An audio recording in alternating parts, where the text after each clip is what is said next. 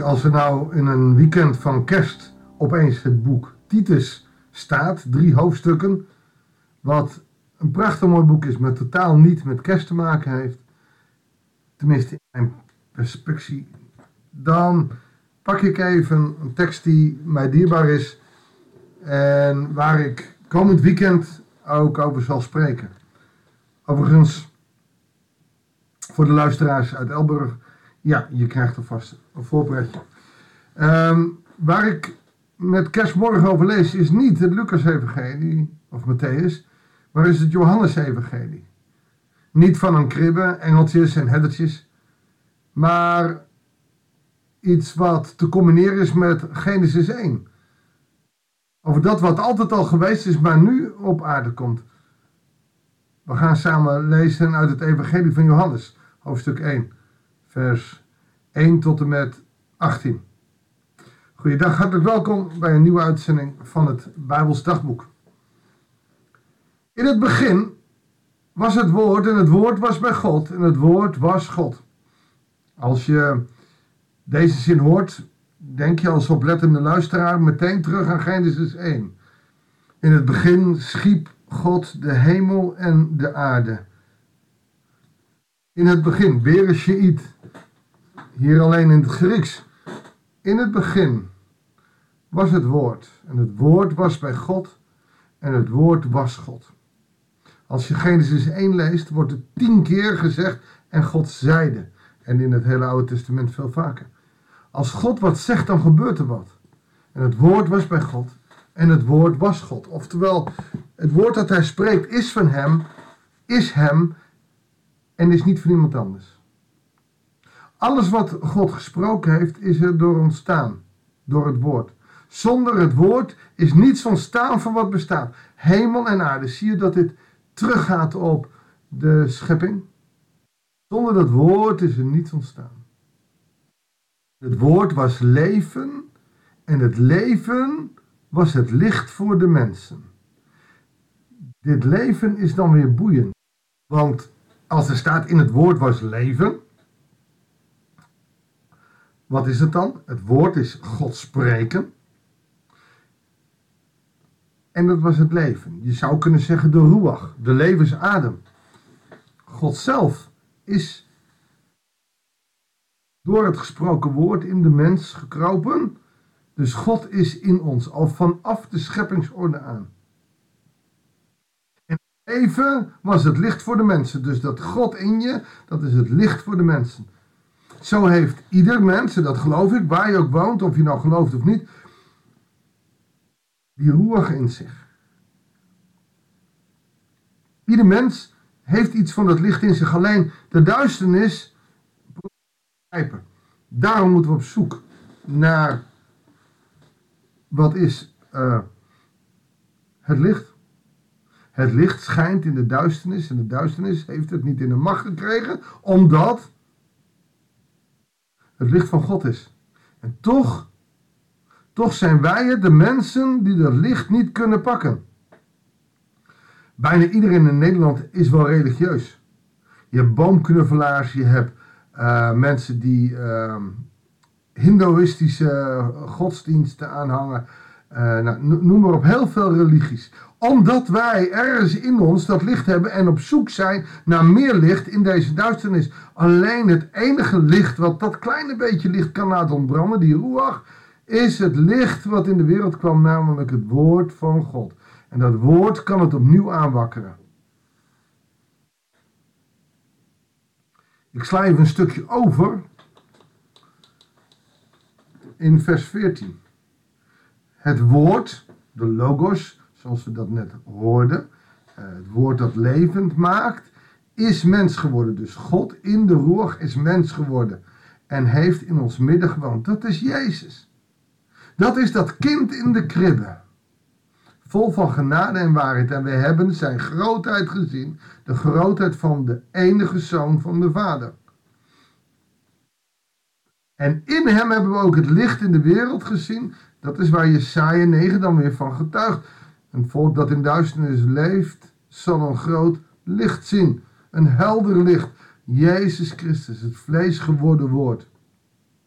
Van hem getuigde Johannes toen hij uitriep: Het is over wie ik zeg, die na komt, is meer dan ik.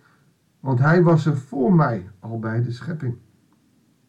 Uit overvloed hebben wij allen opnieuw genade ontvangen.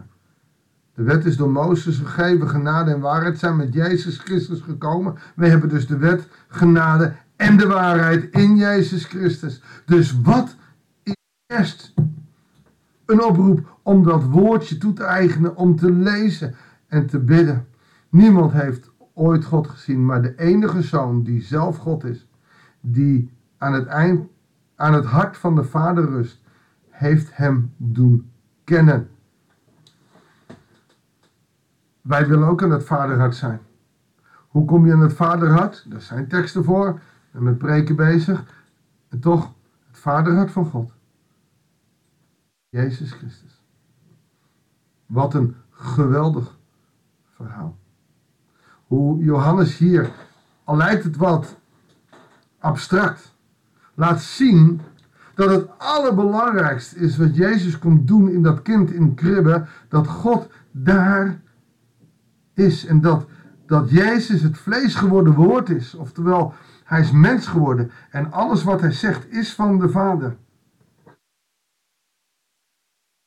Jezus kunnen we zien wie hij is. Hij is niet alleen gekomen om onze zonde te vergeven, hij is gekomen om het blijde nieuws te vertellen. Dat God in ons is. En omdat we dat vanuit de profetenmonden niet konden geloven, is hij in menselijke vorm vlees geworden. Je zou kunnen zeggen dat het kind in de kribbe als ware het, de Bijbel in ons handen is. En ja, dan moet ik denken aan een gedicht. Ik heb, vorig jaar heb ik het boekje weer gekregen van iemand. Daar wil ik even een, uh, een stroof uit lezen. Het is van Huip Venijn. Kerstfeest is niet enkel licht in een mooie boom doen branden. Kerstfeest is het licht van God dragen op je beide handen. Heel letterlijk kan dat zijn de Bijbel, het woord van God, maar ook het gesproken woord in je hart door de geest. Het gesproken woord, als God wat zegt, dan is Jezus aanwezig. Dus willen we weten wat God zegt, dan moeten we Jezus leren kennen. Dan kunnen we de, de Torah, zelfs de wet, door de genade leren kennen. Dan wordt het niet wettisch, maar dan laten we daarmee ontdekken wat, wat de wil van de Hemelse Vader is. Het is zo rijk. Advent, kerst, het is niet slechts een herinneren van wat er ooit gebeurd is. Kerst is opnieuw het woord pakken.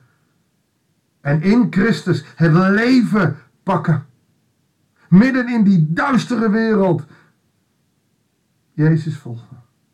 Abstract? Eigenlijk is het heel concreet. Doordat Jezus naar de wereld is gekomen, is de Torah, het Oude Testament, tot leven gekomen. En is vervuld in Christus, dus met de Heilige Geest. En daarom is het woord van God, oftewel de Bijbel zoals we die kennen, het heilige boek van God, waarin we mogen lezen, mogen studeren, maar vooral ernaar leven. Kerst 2022, Johannes 1 het evangelie van het vlees geworden woord. Ik wens je vanaf deze plek van harte God zegen. Heel veel liefde. Heel veel inzicht. En als je nou niet zo van de sfeer bent, van de kerstbomen en van drukke gemeenschappen, omdat je misschien alleen bent en alleen zit. De beste kerst heb je als je de Bijbel openslaat. De beste kerst heb je als je leest van die Jezus. Als je door zijn ogen heen het Oude Testament weet te snappen. En zo op zoek gaat naar het vaderhart van God. Want Jezus lag aan het vaderhart van God.